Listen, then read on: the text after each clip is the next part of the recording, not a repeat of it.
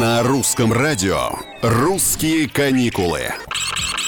Привет, путешественники! Это Петр Кузнецов. А скажите мне, пожалуйста, вы же из тех, кто, собираясь в аэропорт, надевает на себя все самое простое и изрядно износившееся, возможно.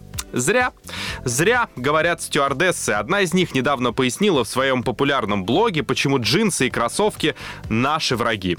Фраза «одевайся для той работы, которую ты хочешь, а не для той, которую имеешь» применима и к авиаперелетам. Одевайся для того класса, который ты хочешь. Ваш лук в самолете действительно может стать решающим фактором в решении о пересадке вас в бизнес-класс. Такое же часто случается, и не секрет, что последнее слово именно за сотрудниками на борту.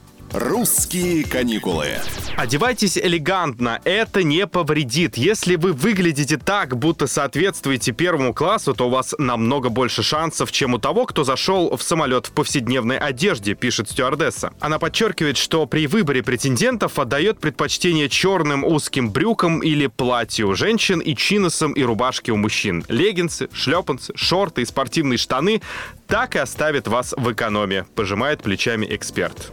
Ну, не знаю. Спорно. А вы как думаете, уважаемые радиослушатели? И как вы одеваетесь?